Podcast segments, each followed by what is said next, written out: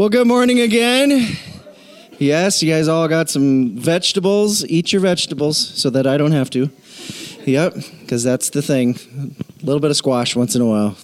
Thanksgiving time. That's enough. We're talking about seeking God again today. You know, we've been talking for a, a couple weeks about seeking the Lord and the first the first week we we introduced this series and just kind of this concept because some sometimes we don't really talk about seeking God, and I know for a fact that I always used to think that well once you become a Christian well now you have I said it this morning already once that you know the what do they call it? The mystical union. You know I'm in Christ and He's in me right? There's we're we're joined. Like so how why should I seek God when I've already got you know, he lives in, where does Jesus live? He lives in my heart, right? You know, I've asked Jesus in my heart. And so he's he's in me. He's the Spirit has filled me. So it's this kind of weird idea of, of why, why do I need to seek something when I already have something? I already have God. If you're a Christ follower, you already have God. Why do we need to seek Him?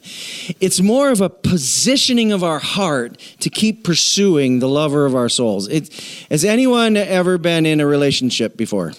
Like a romantic like marriage or you know or, have you ever gone on a date? Yeah okay. But you already have the person. Why keep dating? Right? It's the same concept. You're you're keeping your heart affected towards the other person. All the husbands are getting nudges in the ribs right now supposed to keep dating. That's true. You should do that. And so we, the first week we talked about just a, an easier way to think about seeking the Lord. Just a simple way is just giving God your attention. Giving God your attention, like looking for the Lord to show up in everyday life, just being aware. Say aware. Aware, being aware being aware. Notice that someone else is in the room, right? God's there with you and He's able to eh, meet needs and show you things and wants to converse with you. You know, God walked through the garden with Adam, you know, before anything else happened, and they just had this fellowship. God wants to just be with you, be aware. And that's just positioning your heart to seek God. That's just one of the things. We talked in the second week about seeking God earnestly, passionately, eagerly, like making it your heart's desire to seek the Lord. And so we talk about all that. Last week we talked about the difference, and so we we uh, talked about this verse, and it was this is the verse we used last week. It's the verse we're going to use this week. Josiah, he was king of Israel or king of Judah, I think, and uh, talked about how he. Uh, he was eight years old when he became king, and he reigned in Jerusalem 31 years. He did what was right in the eyes of the Lord and followed in the ways of his father David, not turning aside to the right or to the left. So we talked about that last time. Like he was just, he was a moral king. He did what was right. We should do what was right, correct? Absolutely. He followed the laws of God. He followed the ways of God. He walked in the ways of God. But then something happened. So he was eight years old when he started being king. And then in the eighth year of his reign. So how old is he now? 16, 8 plus 8 is 16. So he started at 8, and then eight years later, while he was still young, he began to what? Seek the God of his father David. He began to seek the God of his father David. So something was different a few years later, right? Eight years later, uh, he began to seek the God of his father. So he walked in the ways of the Lord, but then he began, while he was walking and while he was doing what was right, he's living a right life. He's doing the right things, right? He's going to church on Sunday. He's putting a little 20 in the offering basket. He's doing it right. You know, he's, you know, not hanging cats from clotheslines like my cousins did when they were young. You know, he's not doing things like that, right? He's loving the Lord and following in the ways of God. But something changed when he was 16 he said, I'm going to start seeking the Lord. And there was a different attitude, a different action, a different process in his life, other than just doing what's right and loving Jesus, you know, pre Jesus, Old Testament Jesus, walking with God. He started seeking the Lord. And that, guys, looks different. It looks different. You still love God, you still do the right thing, but when you position in your heart to start seeking Him, things start changing. And so that's what we're carrying on today. So we're going to carry on with this verse. We stopped there last time. So then in the 12th year, so a couple more years later, he began to purge Judah and Jerusalem of high places, Asherah poles, and idols. Verses 4 and 5 of chapter 34 says this Under his direction, the altars of the Baals were torn down. He cut to pieces the incense altars that were above them, and he smashed the Asherah poles and the idols. These he broke to pieces and scattered over the graves of those who had sacrificed to them. He burned the bone. Think about this process happening in real life. News at 10. King burns the bones of the priests, all right? Like, this is a graphic, violent, intense kind of a scene that's happening here. He burned the bones of the priests on the altars and he purged Judah and Jerusalem. And so the, the verse right before, he, he scattered them over the graves. He desecrated the graves of those. And then in this last couple verses here, in the towns of Manasseh, Ephraim, and Simeon, as far as Naphtali, and in the ruins around them, he tore down the altars of the Asherah poles, and he crushed the idols to powder and cut to pieces all the incense altars throughout Israel. I love that last verse, last sentence. Then he went back to Jerusalem. this gra- graphic, intense story, and then he went home. I just like sometimes the Bible. I just love how I don't know if it's intentionally humorous or if it's as it's translated into English, if it gets more humorous, but some verses like that I just kind of chuckle at. Then he went back to Jerusalem. How many of you, how many of you would just, eh, maybe this is a rhetorical question, I don't know, but how many of you would love to see God work in every area of your life? You would just, you would just love to see, right? And I don't know how to ask this kind of in the way that I'm sensing. You would love, do you ever you don't have to raise your hands for this one but do you ever feel like maybe there's areas of in your life that you're maybe not seeing progress in or you're stuck in or or uh, maybe just do you know what i mean like just i want to see god move in all of my life. I want i want all of my life to experience the grace the goodness the mercy the fruit of god like every part of my life to experience that. And sometimes we don't always see that. Does that make sense? Am i communicating that well? And but i feel like and this is a feeling Okay, Christianity is more than a feeling, but my feeling this morning is that since you are not dinglings, since you are people of God, right? I feel like the sense that right i know we all are sometimes uh, the sense that i get is that you guys want that to happen you want to see god move you don't you don't want hangups you don't want areas of your life that are unaffected by god you want to see that happen and so the premise of this message this morning is to hopefully peel back the curtain a little bit on how we can experience God in more of our lives. Would that be a good thing? Anybody agree that that would be a good thing? To experience God, to experience the love of God, the grace of God, the mercy of God, the peace of God in all areas of your life. I had a moment the other day, just a couple days ago, and I was, I just, I've had a lot of God moments lately, and I had a day where that was less God. it was God was still showing up, doing things.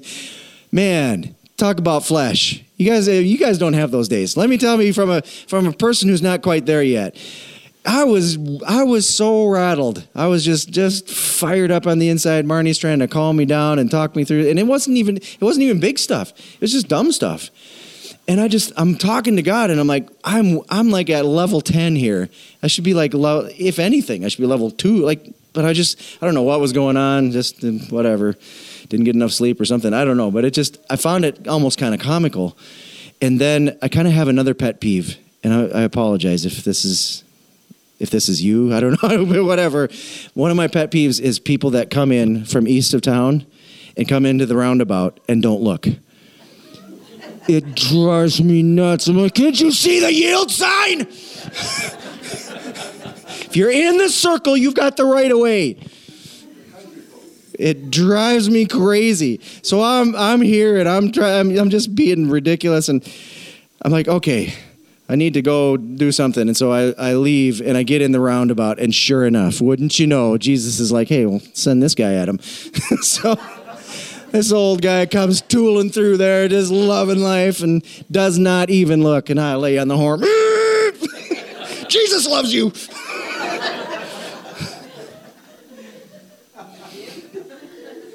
I wonder if I was going anywhere with that story. I don't know. The point is, often we need to see more of Jesus in more areas of our life, don't we? Yes. Or is that just me? okay? All of us. So that's that's the goal of this hopefully shorter message here today after this long introduction is that we want to hopefully see that as we leave here we're, we're empowered to see god work in maybe areas of our life that are maybe stunted or maybe not experiencing as much of the glory of god because this this series is about seeking the lord. And so what we find out in the life in, the, in this principle from king josiah here is one you see he was walking in the right ways of god but something shifted and he started seeking the lord. And as he began seeking the lord guess what happened a few years later? He started tearing down idols. He started smashing up false things so that the true things could land more solidly. And he started doing that throughout the kingdom of god right he started, and we read, you know, Manasseh, Ephraim, Simeon, Naphtali, the ruins around them. He tore down altars of the Asherah poles. He crushed the idols to powder. Crushed the idols. That's a just that's a manly statement. He crushed the idols to powder. Cut to pieces all the incense altars, altars through Israel. Then he went back home. But in the kingdom of God, he started tearing down all these idols. We like those kind of verses. Jesus said, you're going to see the kingdom of God. And the kingdom of God is within you. Guess where the idols are at today? We would love to point our fingers at Naphtali and Manasseh and Ephraim. Look at those idols over there. And, and are there? Absolutely. But guess what he's given us authority over and dominion over and charge over? The idols that live doink, doink, doink right here in this heart. So here's the principle seeking God exposes idols and empowers you to destroy idols in your life. Aren't you glad you came to church today? Because I'm talking about idols in your heart, you dirty birds. But here's the premise Our, this message is bathed in grace and invitation and the goodness of God. That as idols get torn down, the glory of God starts leaking into more areas of our life. And that, my friends, you guys, eh, trick question. You guys already said yes. You want to see more of that, right? And so do I. So do I. So, Tim Keller says this. He says, an idol is anything more important to you than God. Just, I mean, just say ouch already. Just say it's ouch. An idol is more anything that's more important to you than God, anything that absorbs your heart and imagination more than God, and anything that you seek to give, seek that you seek to give you. I've read I read that before church, like about 40 times. I'm like, I'm gonna mess up that last line because it's the cadence is weird on it. Anything that you seek to give you what only God can give. Okay, let's look at this. An idol is anything more important to you than God. Oh man, we just start. I mean, this this is just painful. Like, there's no other way around this one than just saying, "Ouch!" Like, what level of importance are the things in your life? Well, what kind of things? Everything. Here's the deal: anything can become an idol. I have a friend that. Uh, Christian friend, and he went to India uh, about probably about six years ago. It doesn't matter, but a little while back. And he said, and he's he's a very logical guy, and we we uh, we talk about uh, apologetics and stuff like that quite a bit, and we love kind of reasoning through things. And he's he's not quite as touchy feely as you know, kind of a charismatic kind of a thing.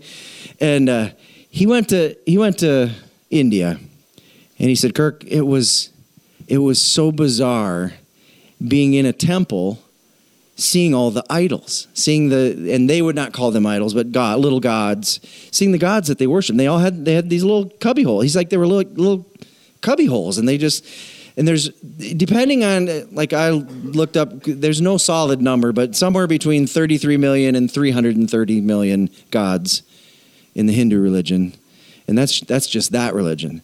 And so you've got all these little gods that you worship and he said he said, I'm going to tell you, he said, I'm not really that, you know, he knows who Jesus is and he's in Christ and whatever. He said, but but the darkness that was over the land, he said you could feel it. And he's like, and he and he you could go in the temples. And so he went in the temple and he and he watched all this going on and he said, he said it was very unnerving.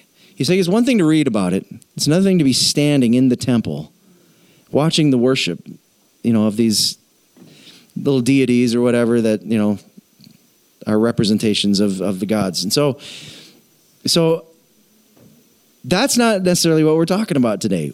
Most of you don't have a little idol at home that you set up a shrine to it and you burn incense and sacrifice and you setting out grapes and whatever kind of food for your gods to eat. But we do have these idols that want to creep up in our hearts, don't we? That's okay. You can be as tough as you want today. Holy Spirit's going to break through. Actually, you guys are really good. But an idol is anything that's more important to you than God. Well, that I would never do that. I, that would never happen to me. God's the most important thing in my life. Sure he is. You just kind of start doing an evaluation of your life, and you can see really quickly that there's some really important things. Uh, we'll just we're not. I'm not going to meddle real hard today. It's anything that absorbs your heart and imagination more than God. Ooh, this one's a see the hard hitting first one just makes you mad. But this one is it's a little trickier. An idol is anything that absorbs your heart and imagination more than God. And it's really easy for things to capture our our all of our thinking time, capture the affections of our heart. Okay? And the last uh, definition that Tim Keller gives is it's anything that you seek to give you what only God can give. Ooh, this one's just nasty. This one doesn't make us mad. This one makes us kind of depressed, right? The first definition, hey, what in your life is more important than God? You kind of bristle at that one. Nothing's more important than God, am I right? And it's not true because there probably are things. The second one, we're like, uh, what am I? What's what's what's capturing the affections of my heart? You're like, yeah, I could see there's maybe some things there. Boy, those are kind of sneaky. You get to this last one, and we all do this. We all self medicate with things, and we're seeking to find peace in things. We're seeking to find love in things. We're seeking to find hope and joy in things that are things that are, you know, things that are meant to be enjoyed, but they end up taking the place of God. And it happens so subtly. So, for instance, just normal everyday things. We're, I just I just threw three of them up there, so we're just gonna hit. Just we're not even gonna spend time on these. Just gonna give you these for a reference point. Money, right? Jesus said, "No one can serve two masters. Two masters. No one can serve two masters." Think about what Jesus is saying. No one can serve two masters. So, well, then we need to get rid of all of our money. No, that's not what he's saying. You need to get rid of the lordship of it. Either you will hate one and love the other, or you'll be devoted to the one and despise the other. You cannot serve both God and money. God, you know, God gives us all kinds of financial advice in the Word of God. He doesn't say, don't ever use money because it's pure evil. The love of money is a root of all kinds of evil. But Jesus is saying, man, here's a simple thing that Jesus used. Hey, Jesus used money. Right? This is not a sermon on these little things. We're not going to get sidetracked on these. But I just wanted to just quick, before we went into some other stuff, show you just some simple everyday things. What about this one? Family and reputation. Jesus said in, in Luke 14, 26 and 27, If anyone comes to me and does not hate his father and mother, wife and children, brothers and sisters, yes, even their own life, such a person cannot be my disciple. Anyone who does not carry their cross and follow me cannot be my disciple it seems like that's pretty clear. Jesus is just this lovey, huggy, right? Just all good. It's all good news all the time. It's good news, but there's a, a tough process to get there. And he's not saying that you need to hate your family, but he's saying you need to, in comparison to our hearts chasing after God, it can be no comparison. That's that's what he's saying because all three you got to compare scripture to scripture, and all throughout scripture he's telling us. He, he actually, Bible actually says if you don't don't provide for your own family, you're worse than an infidel. Like like you need to love your family and love your kid. You know, love your husbands, love your wife as your own body. Right? We see that, but we see Jesus also challenging if your family is going to become an idol. And what what about the cross? If you don't carry your cross, well, if I carry a cross, I'm going to get this reputation of being a a criminal, because that's what a cross was, man. You, it was humiliation. Jesus is like, Are, are you going to be associated with me? I, not meaning to beat over the head this morning. It kind of sounds like it. Okay, next one, last one, actually sexuality. 1 Corinthians 6, 18 to 20 says, Flee from sexual immorality. All other sins a person commits are outside the body, but whoever sins sexually sins against their own body. Do you not know that your bodies are what? Temples. What do we do in a temple? We worship. We worship. So he's poking at more than just sexual sin here. He's poking at sexuality becoming an, an idol, a God that we worship. And we actually talked about this last week or the week before. Don't you know that your bodies are temples of the Holy Spirit who's in you, whom you have received from God? Here's the verse that we love in America, right here. You are not your own. And everything you hear in culture today is, I am my own. And I'm going to define my own reality. I'm going to define my own sexuality. I'm going to define my own gender. I'm going to define my own right and wrong. I'm going to define my own whatever it is I think about things. And we find these verses in the Bible that just cut through that and say, You were bought at a price. Therefore, honor God with your bodies. And what, what he's really poking at is, is the idol of it, the, the worship of our sexuality. So, all right, now that everyone's uh, either angry or depressed, we're going to keep moving on.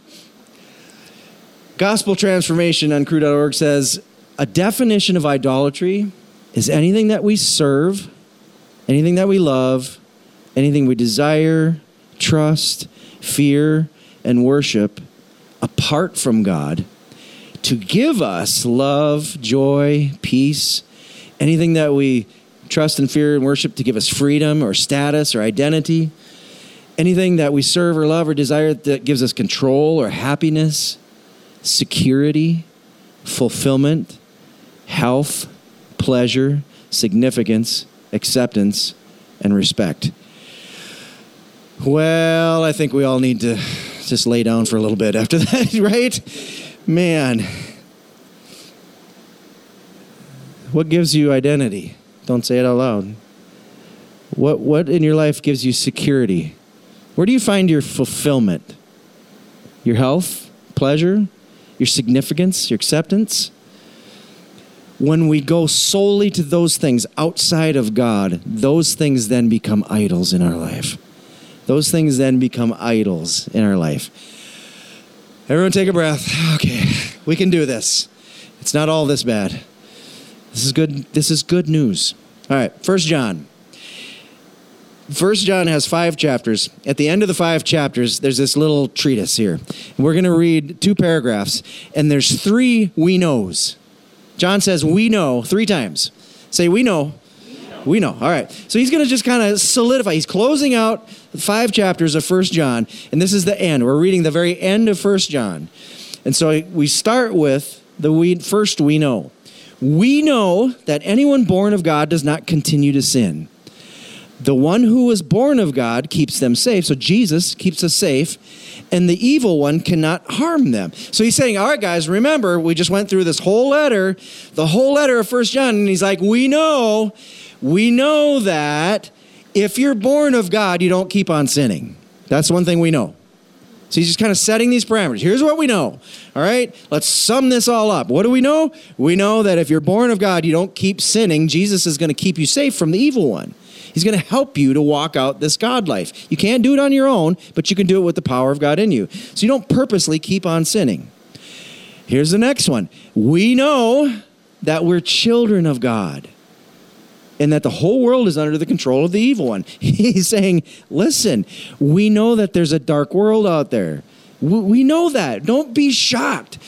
And don't do what I do sometimes. I can't believe that they're doing, like, we know. We know that there's a devil out there and he's controlling and manipulating things. And John, 2,000 years ago, writing this, he's going, We know that. We get it. But we also know that we're children of God take heart. Sometimes we get more caught up in the devil's controlling the world than we do in the we're children of God.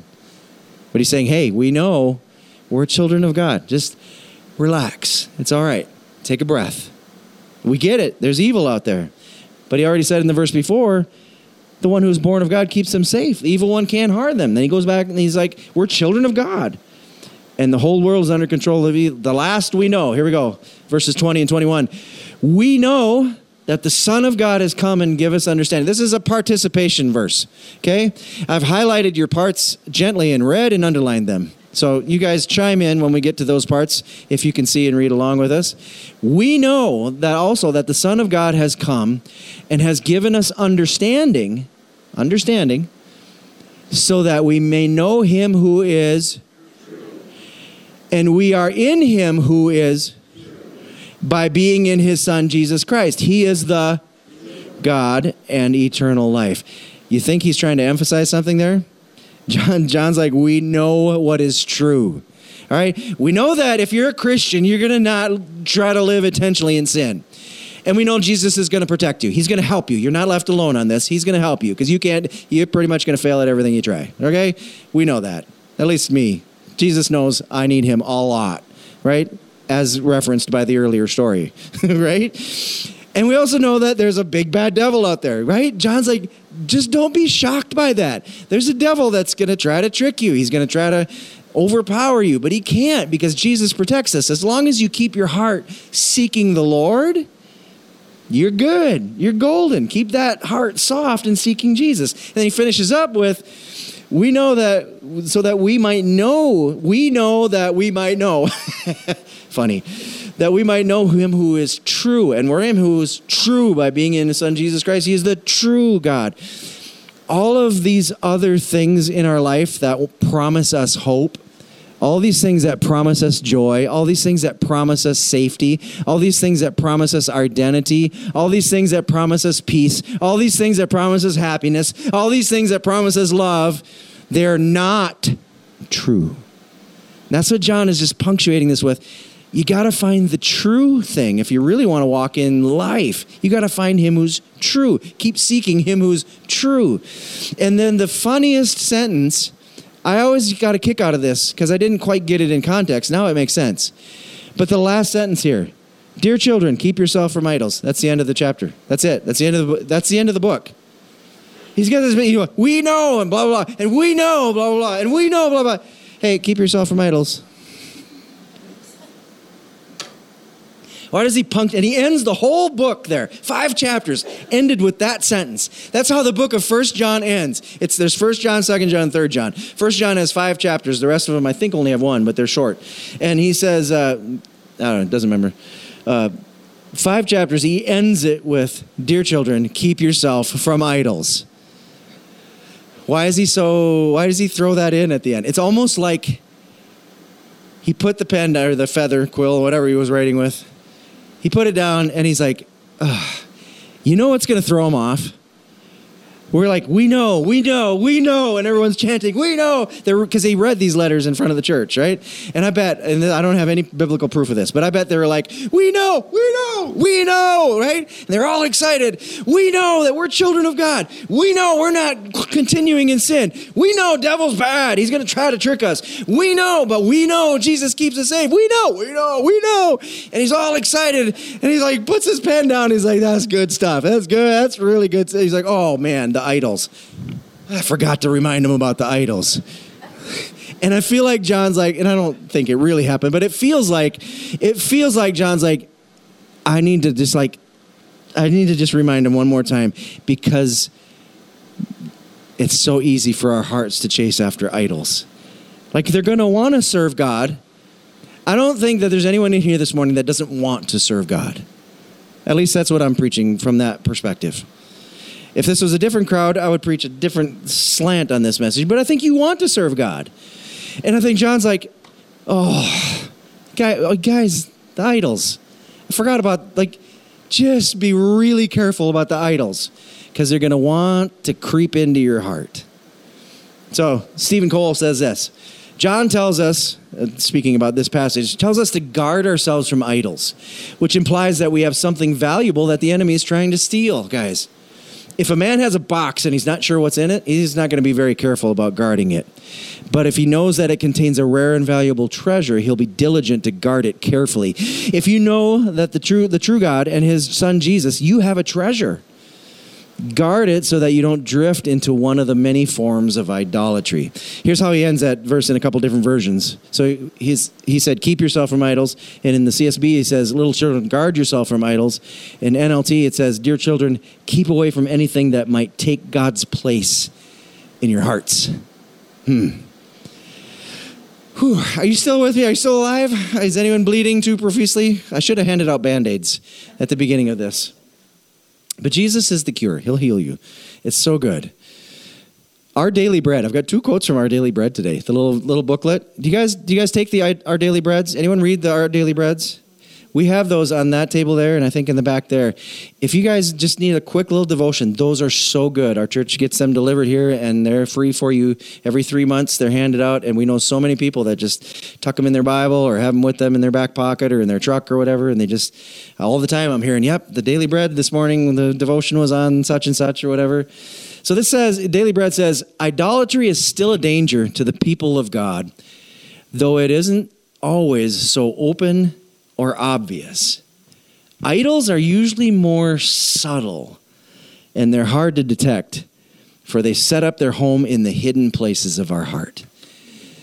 So you don't start out being like, man, I'm going to worship this relationship with my new girlfriend, right? You don't start out going, I'm going to worship, you know, getting fit and physical and being proud that and those are good things that's that's the tricky part is that idols often are good things that god ordains.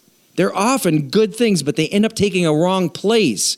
They're not always bad things. They're often not bad things. They're often good things but they become evil because they get elevated in our own hearts. They don't become it's like the money thing. Like the money isn't evil but if you're serving money that's evil.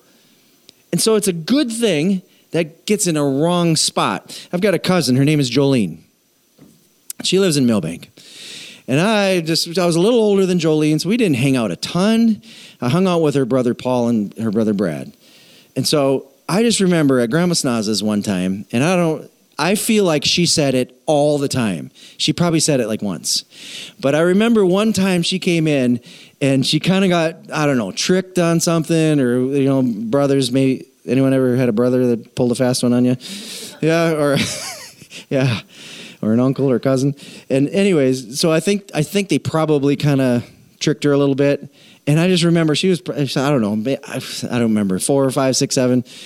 And I just remember she comes running in and she's like, "Ooh, pretty sneaky, Fred."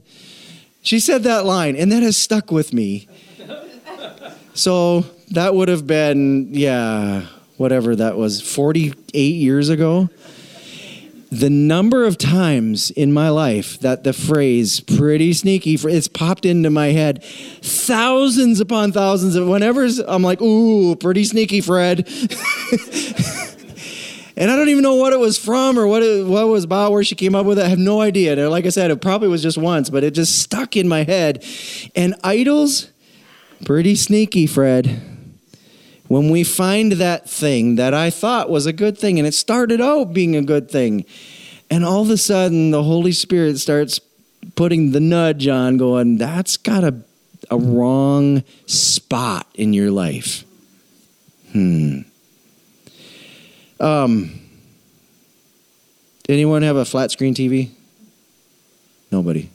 Okay, a couple of you. You're not going to answer because you're like, he's just going to talk about my idol now. I'm not. This is just an illustration. This is just an illustration. Calm down. Just relax. Anyone have a TV? Okay.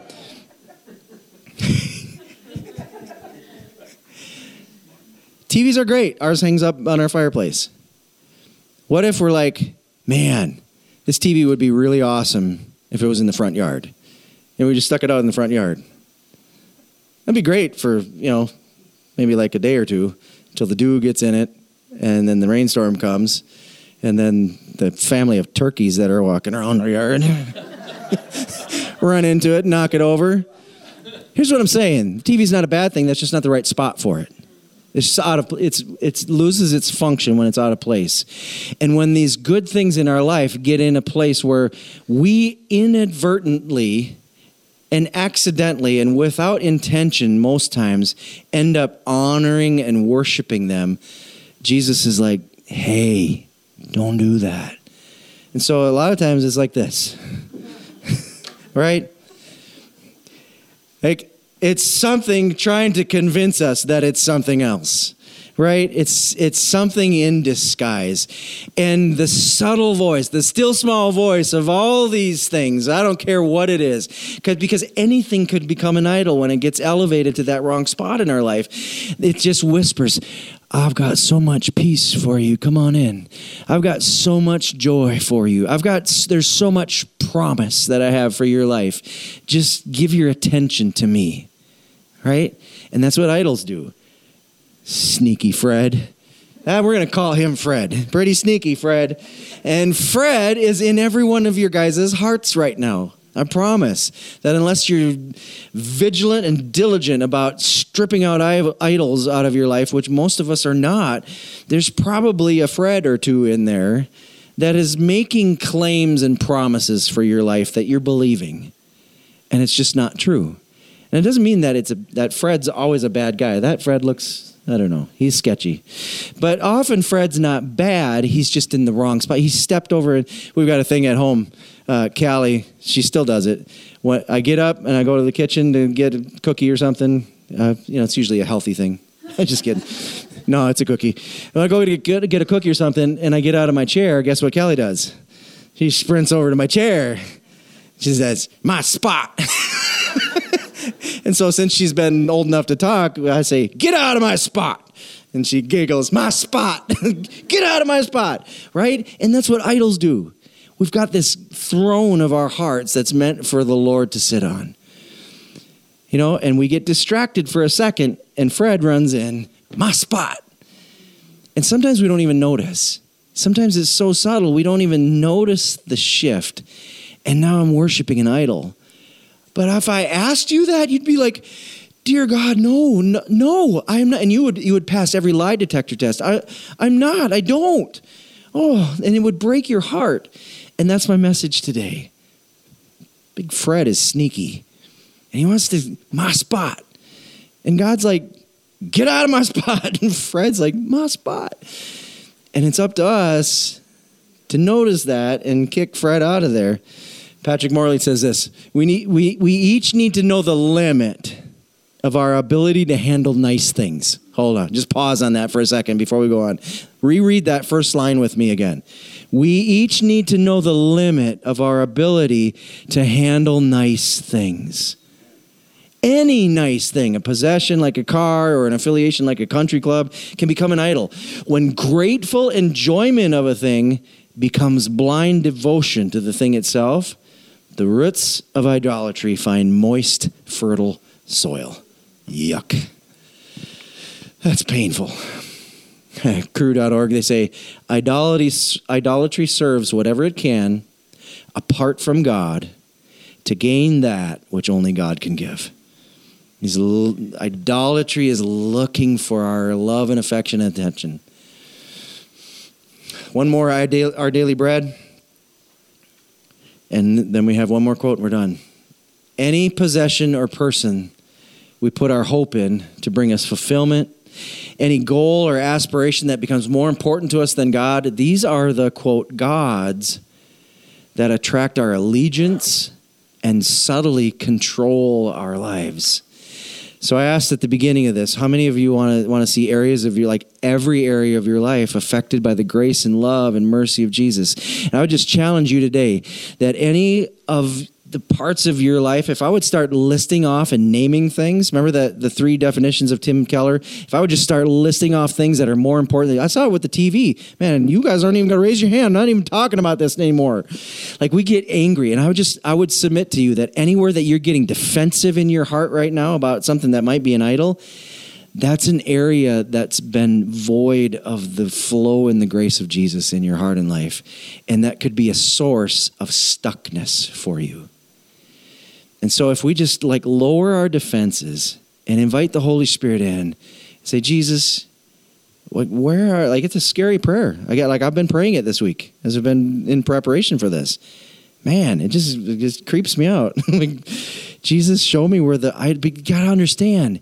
It's not for the purpose of smashing you over the head. It's for the purpose of opening up areas in your life that God can move. Because when you're worshiping an idol, guess what? You're not worshiping right? When that idol has that spot in your heart, then you're not giving that part to Jesus. And it can be anything from a TV show to a relationship to a food to like you as many as much imagination as we can come up and just list things in the world. It could be anything. And this is not to be a downer, it's a, it's a means to invite you to experience the greater grace of God and the goodness of Jesus in more areas of your life than you ever thought possible. And often these are good things. They just need to just bring the TV in from the front yard and hang it back up in the house. Unless TV's your idol, then just shut it off. you know what I mean? But like whatever that idol is, get it in its right spot. Right? I love that, you know, when we do our pre marriage counseling or whatever, we always talk about, and we, we've talked to our kids about this, how Jesus is more important than each other. And there was a flicker of a few seconds, probably a few weeks, probably a few months in my life when I was a little jealous of God that Marnie would love Jesus more than me. And because we're human. And it just it only takes a microsecond to figure out no, I want the person in my life that I'm the most vulnerable with, that I've laid all my cards on the table with, that I that I am intimate with emotionally, and mentally, physically, I want that person to love Jesus more than me. But it's really easy for something like that to become an idol. Well, no, this is the most important thing in my life. And we need to always have Jesus in that number one spot because then everything else works right. Everything else is in its right spot then. Or if it's not, it's easy to get it there as long as the throne of our heart, as long as Jesus sits there, then those then we can get the idols down from their throne and in the right spot in their life. Last slide. We're done. The difference between trusting in idols and trusting in Jesus is like the difference between drinking seawater and drinking fresh water. Salt water never quenches your thirst, while fresh water satisfied satisfies. Idols will always be salt water to a person's soul. Only Jesus is the living water that quenches our thirst. Only Jesus is the. Hey, guys, there was, a, there was a left hook and a right jab, and right some rock'em sock'em words here today, but done in the spirit of I am so for you guys. I love you guys, and God is so for you and wants to invite you into such a rich and deep relationship that if we're willing, and I think you are, I'm just going to say I think you are, I wouldn't be preaching this to you. I think you are willing to take a gander at the throne inside there and see who's in my spot. See where Fred is. Give Fred Buddha. Fred's not always evil. He's just in the wrong spot. And that makes it evil. We just need to get get the things back where the things are supposed to be and lean on Jesus for our strength. Lean on Jesus for our hope. Lean on Jesus for our trust. Lean on Jesus for our fulfillment. Anything else that gets in that seat, hey, get out of my spot, right? It's God's spot. Amen? You still with me? okay. Whew. We're done. Let's pray. God, I just thank you for this great group of people who are willing to say yes today and have you search their hearts. And we just pray, God, that collectively this morning, uh, let's just stand up as, as I'm praying. Let's just finish today standing up. God, I just pray as we're just standing in your presence, Lord, if there's if there's something that's out of place in our lives, Lord, I just pray right now that you would just put your finger on it. Lord, not to not to condemn us, not to beat us up, but to show us that that's in the wrong spot and that you want to have that spot. And because life is richer and better and fuller when Jesus in the, is in the main spot. And we just pray that you would expose our own idols to us, to us so we can see them. Lord, we're so often blind to that. Pray, Holy Spirit, that you nudge our hearts. And then we know that none of this can happen without your grace. We need your grace to help us to, to boot out the idols, to send Fred packing, and uh, to have our hearts fully surrendered to you as we seek you. In Jesus' name. Everyone said, Amen.